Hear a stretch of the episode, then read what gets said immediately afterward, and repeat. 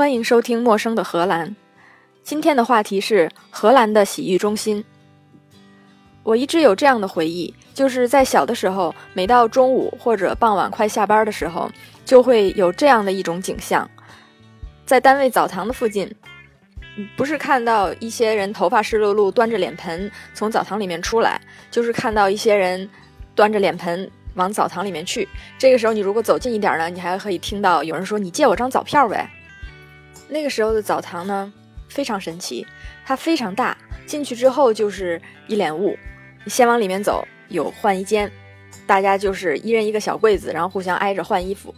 然后再往里面走，会有一个泡澡的池子。这个池子我就一直很想进去玩，但是女部开的时候呢，就是给女人洗澡的这个时间段的时候，这个池子是干的。据说只有男人的那个时段，这个池子里面才有热水。然后进去之后，你如果有眼镜呢，眼镜就蒙了一层雾；如果没有眼镜呢，你也看不见啥，一片雾气超超。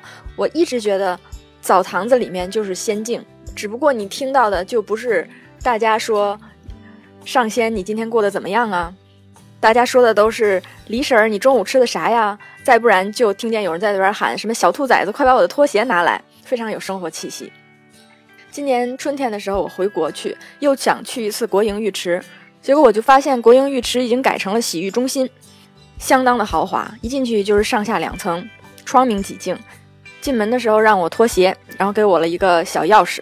走到了一楼，里面还是一排淋浴，但是条件好了一些。每一个莲蓬头和旁边的那个中间有一个透明的玻璃。我就想问，透明的玻璃是什么意思？也许是怕你在洗澡的时候身上的那个泡沫溅到隔壁的人。诡异的是，在这一排淋浴的旁边呢，有一排桌子。这一排桌子离得非常近，可能只有一米的距离吧。然后有一些大姐在那块帮别人搓澡。搓澡这个是我一直特别着迷的一件事儿。每次你搓完澡之后，你就觉得自己脱胎换骨，仿佛得到新生一样，就好像你从一个蝉蜕里面退出来的一条一个新的蝉，你就要展翅高飞的感觉。然后我就说，请这个大姐你帮我搓一个呗。大姐说搓澡十八，我说嗯好。然后她就拿了一个东西来扫我手上的那个钥匙环儿，我觉得这个很先进。半梦半醒中就听到这个大姐问我打点什么吗？我想说我打点什么吗？什么意思呢？还是她想说你打点一下吗？我就忽然间清醒过来，我说打什么？然后她跟我说，比如说醋啊、红酒啊、牛奶呀。我又觉得，难不成他是问我说中午饭我要打点什么午饭吗？后来我看了一下隔壁的人，我才知道，他往身上会涂什么红酒或者醋或者牛奶或者什么其他的东西。当时我就想，打酱油说不定就是从这个地方来的。我就说我不打了。我说完我不打之后，明显感觉他搓澡的那个态度和质量都有明显的下降。我就说那别的服务吗？他说那还可以给你按摩。我说那好吧，那搓完澡之后你帮我按摩吧。马上就觉得这大姐态度好起来，话也多起来，然后跟我说一会儿按摩你可一定得找我呀。虽然说有看人下菜碟儿的嫌疑，但是也还是让我觉得挺亲切的。荷兰的桑拿呃洗浴中心和国内我去的那一家不太一样，荷兰的洗浴中心非常大。就很像一个小的度假村，室内室外都有。室内有一个楼，里面各种各样的设施，有餐厅啊，有休息室，有看书的地方、睡觉的地方、抽烟的地方。然后室外可能有小的有十几间，大的可能有几十间，各种各样的桑拿。也许是我在国内没什么见识，来到荷兰就觉得荷兰的洗浴中心真是好啊。刚去的时候有一点不习惯，就是这里是全裸的，而且没有分男部和女部。时间也也不是岔开的，就是大家一起，在桑拿房以外，所有的地方都可以穿浴袍。在桑拿间里面呢，你就用一个浴巾把你用到的那一块地方铺起来。比如你想躺着，你就需要有一个你一人长的一个浴巾把它铺起来。你如果想坐着，那你就得把浴巾你脚能踩到的地方、你能坐的地方，还有你背能靠到的地方都给它铺起来。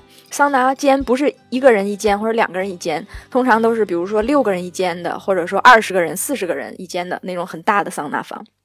我第一次去的时候呢，不太了解这个套路，略害羞。从更衣间出来往里边走。一个大爷就迎面走来，当时我就想，我看人家好像也不太礼貌，我不看人家好像也不太礼貌，我就想，那我就假装没看见吧。正正准备低头走过去，结果大爷人家走到我身边还跟我打招呼呢，说：“哎呀，你来了。” 我当时觉得，嗯，真尴尬。我说：“嗯，是啊，您洗好了。” 在荷兰的洗浴中心的这个设施，它有各种各样的，有桑拿，还有那些可以蒸的，就是像土耳其浴那种设施，各种各样的游泳池，各种各样的那种水里起泡泡的浴缸，还有各种躺椅，你可以躺着，什么沙滩，还有的时候会有一些莫名其妙的、有点悬的东西。一个螺旋形的，就有点像八卦阵。从螺旋的最外圈，你就走到螺旋的最中间，然后你不停一直往前走，你就又走到了螺旋的最外圈。你就可以一直走，一直走，不停的走。他就管这个叫没有尽头的旅程。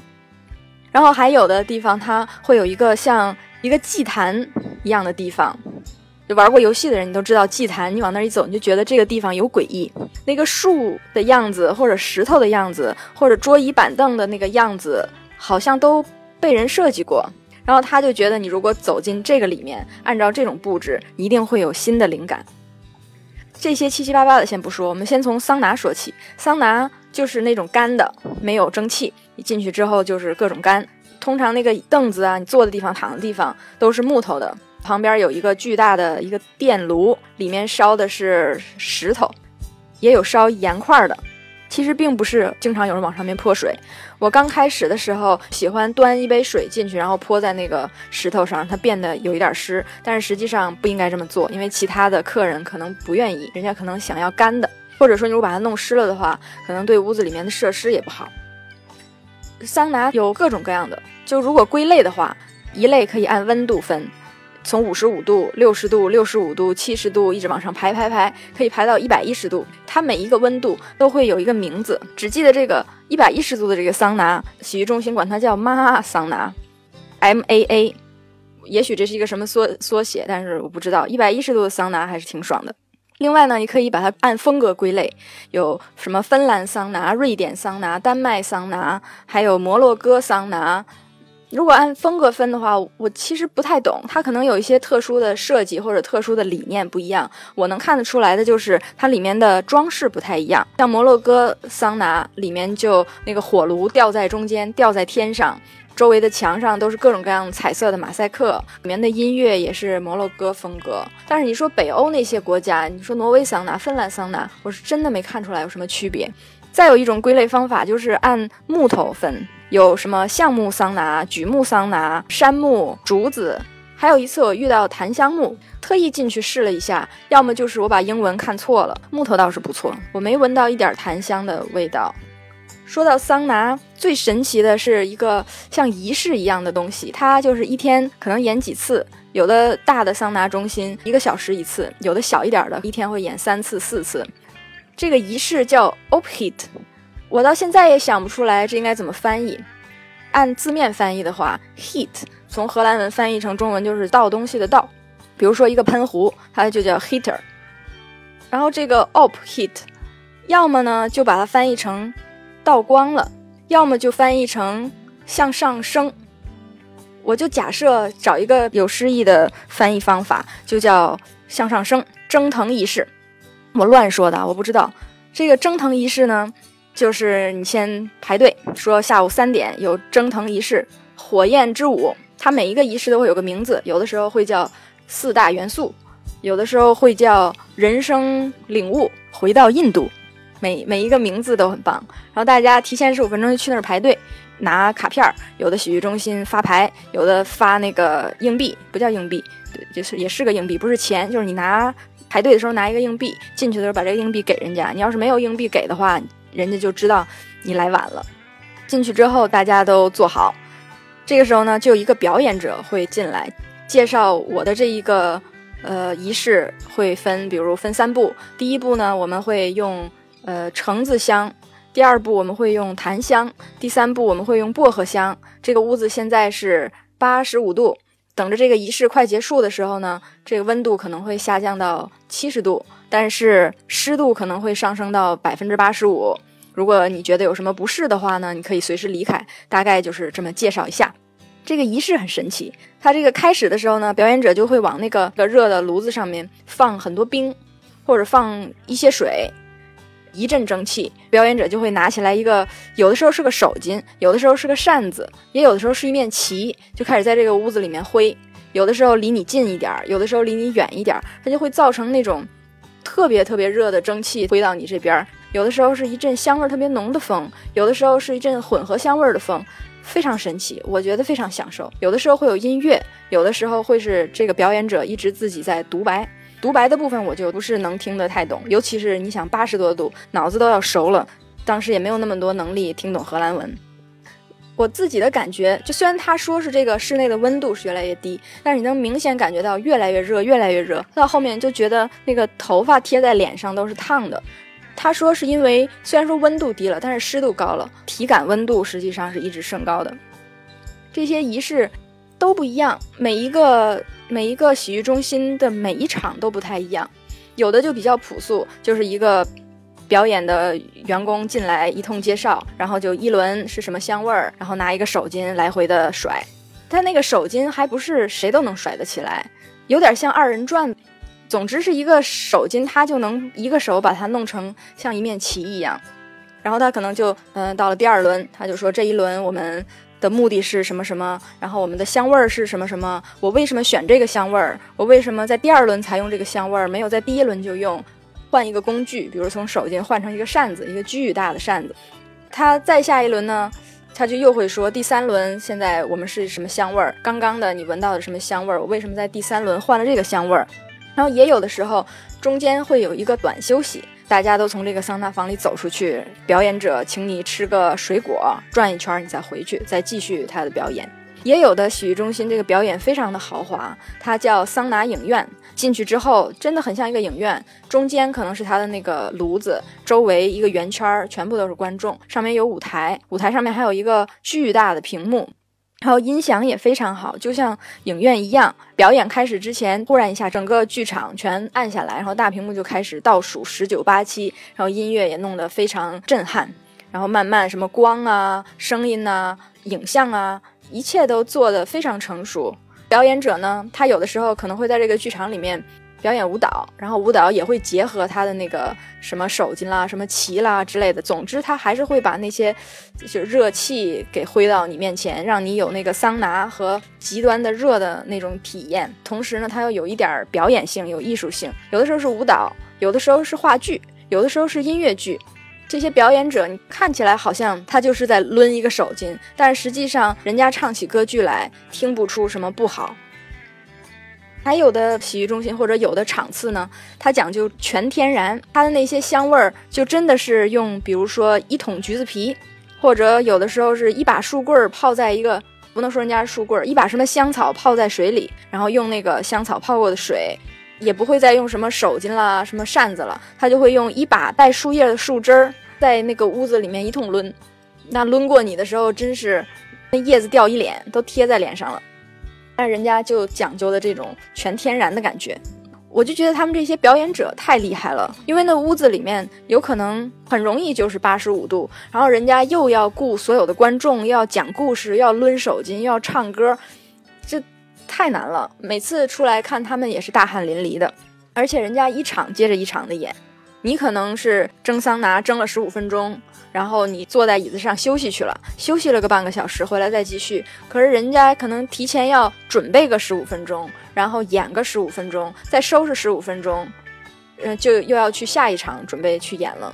有的时候还要跟观众聊聊天啊，或者演出结束的时候站在门口送一下观众啊，演出之前来迎接一下观众啊。我觉得他们太厉害了，这也是一份工作。而且这个桑拿的表演者也有世界杯，我还看过一场世界杯的比赛，我就觉得非常可惜，不能看每一场比赛，因为太热了，你不可能八十度，然后人家十场比赛我就连着看一百五十分钟。他这一场比赛呢，也是在一个影院里面，也是有大屏幕，然后有舞台，舞台上面有各种道具，有各种场景，就有的时候一个家，有的时候一个公司。他的这个故事是讲了一下他的人生。他小的时候特别喜欢交朋友，自己开了一个酒馆儿，曾经用过钱、使过钱的，结果一下子买卖黄了，老婆也跟他离婚了，然后他就没有没有办法，只好变卖酒馆里面任何一样东西，墙上的挂件儿、杯子、盘子、桌子、椅子全都卖完了，实在走投无路，有一天，他就来到了一个一个洗浴中心，认识了这个洗浴中心里面当时的一个桑拿的表演艺人，觉得这个工作也很酷，所以他慢慢的就学习、练习、参加表演，然后就变成了一个非常有名的桑拿艺人，在参加世界杯。因为还是在比赛过程里，所以最后我也不知道他得了第几名。但是从他的眼睛里能看出来，他那种信念，他相信他做的这件事儿是有意义的，然后他热爱自己的工作，我就非常佩服这样的人。嗯，说到蒸桑拿，我通常都是都是会，比如早晨先去骑自行车，就一路骑一路骑一路骑，你可能骑个四十公里或者六十公里。如果天气冷的话呢，就会非常冷。然后你进去蒸桑拿，就觉得这怎么这么好，怎么这么暖和，然后又可以得到休息。如果是一个热天的话，骑自行车骑呀骑呀骑，骑了一身汗，蒸个桑拿，你就会觉得非常的放松，肌肉也放松了，精神也放松了。哎呀，实在是太享受了。蒸桑拿的时候，最好是从温度比较低的开始，比如说六七十度，待个五分钟或者十五分钟，就出来冷却冷却，然后再继续。你可以选择更高的温度，当然温度越高，你需要冷却休息的时间也就越长。在洗浴中心里有各种各样让你冷却的东西，有冰桶，它有出专门的出冰机，就就有点像以前的那种冲水马桶，顶上有一个巨大的桶，但是它就不是固定的嘛，你一拉绳，那个桶就翻下来，然后里面连冰带水，你就呃凉快了。呃，还有各种各样的那种池子，有的池子上面写着这个水七度，有的时候写着这个水十六度，你好像觉得，因为。我们冰箱也是七度嘛，你把头扎进冰箱里也不会觉得很凉。但是你如果走进七度的水里，那真是凉的，你都分不清它到底是凉还是热了，超级惊讶。还有一个神奇的东西叫冻雾，冰冻的冻，烟雾的雾，它有点像一个防火的那个喷淋装置，你走下去它就开始喷非常凉的雾，就有点像小冰粒儿一样的东西。开始不觉得冷，但是它把那个空间全部都喷满了那个冻雾的时候，因为它温度又低，而且又是水嘛，很快就会把那个地方的湿度变得很高。那个时候我才体会到，为什么说冬天的时候南方很冷呢？就是因为它虽然温度没有北方低，但是它非常湿，体感温度特别低。再有一个好的降温的方法，就是可以直接跳湖。这个洗浴中心里通常都有一个，甭管是人工的还是天然的，它有一个湖。冬天的时候跳下去还是挺解暑的。还可以游一游，游个半圈就不行了。我最喜欢那个湖，是因为那个湖底下它有泥，跳下去之后脚踩在泥里，觉得滑滑的、黏黏的。而且有的时候湖里会有鱼，你低头一看，鱼就在旁边游过来。比较可怕的是，有的时候湖里面会有特别大的鱼，有多大呢？我觉得眼睛看起来有一米大。但是我们眼睛因为折射嘛，眼睛看的通常都会比较大，所以我猜没有一米，应该有七十公分那种大鱼，而且河鱼都长得巨丑无比，巨大的一个头，圆滚滚的身子，嗯，还挺恐怖的，一直都不敢在湖里面游泳，然后睁眼睛，生怕看到一条鱼把自己吓住。说到冷却问题，我自己的经验就是，最重要的是要把头给它变冷，因为身子很容易变冷，像我这种特别容易冷的人。如果不是夏天的话，我从那个桑拿屋子里面一出来，自然风一吹，我就已经冷的就要发抖了。可如果这个时候我马上回到桑拿间继续桑拿的话，第二天就会头疼，就好像那个头被煮了一通拿出来，然后没缓过来又拿进去煮，煮一煮就不行了。所以就算身子已经凉了，也一定要把头让它彻底的变冷却之后才行。但是具体什么情况、什么感觉是我的头已经足够冷了？我现在还还没体会出来，还需要进一步的体会。荷兰有很多很多的桑拿中心，大的可能有几十间桑拿房，小的也有个五间十间的样子。嗯，说说这个钱吧。嗯，如果是小小的设施不太多的，或者是设施比较老旧的，二十欧。二收就是一百五十块钱一张门票，这张门票进去你就想干嘛都行，可以桑拿，可以去游泳池，可以去躺他的椅子，可以去用他的那个那个浴盐搓个澡，所有的设施都可以用，但是吃饭和喝水是另交钱的。如果是比较大的桑拿中心。门票可能在三十五欧到四十欧左右，经常会有促销活动，比如说你买张门票送你一顿午饭啦，买两张门票送你一晚上酒店啦，买两张门票送你两个晚餐啦。还有一种我最喜欢，就是叫桑拿环游票，比如花一百欧买一个票，你可以在荷兰境内选十家桑拿去十次。那坏处就是不能重复去，必须得去十个不同的，不能说我家附近有一个，我就买这么一张票去十次，这样就不行。而且还发现了有这种桑拿旅行团。就这一个团就有点像，就就有点像那个旅行团一样，但是他每天不是带你参观名胜古迹或者自然风光，他就是从一个城市到另一个城市去泡桑拿，然后再从第二个城市去第三个城市泡桑拿，第三个城市去四个城市泡桑拿。我觉得这个应该也挺有意思。我只是觉得我的年纪好像还不够大去参加这种团，但是我非常好奇，非常想去参加一下，尤其是在瑞士有一个桑拿中心。是只有直升机才能到的，我还对那个挺好奇的，有机会打算去一下。最后的最后，大家一定好奇这里边都是什么样的人。达芬奇的日记就说，每个周五下午都要去公共浴池，在那儿你可以看到很多裸体的人。我就体会到了他这一句话的意义，就人跟人真是差太多了。西向荷兰又是一个多民族的国家，可以看到白人、黑人、黄种人、棕种人从。北欧来的人、非洲的人、亚洲人、南亚人、南美洲人，各种族裔的人，大家的形体特征很不一样。我发现一个最有意思的事儿，就是如果你看这个去桑拿的人是一对儿一对儿的，这两个人通常都很像。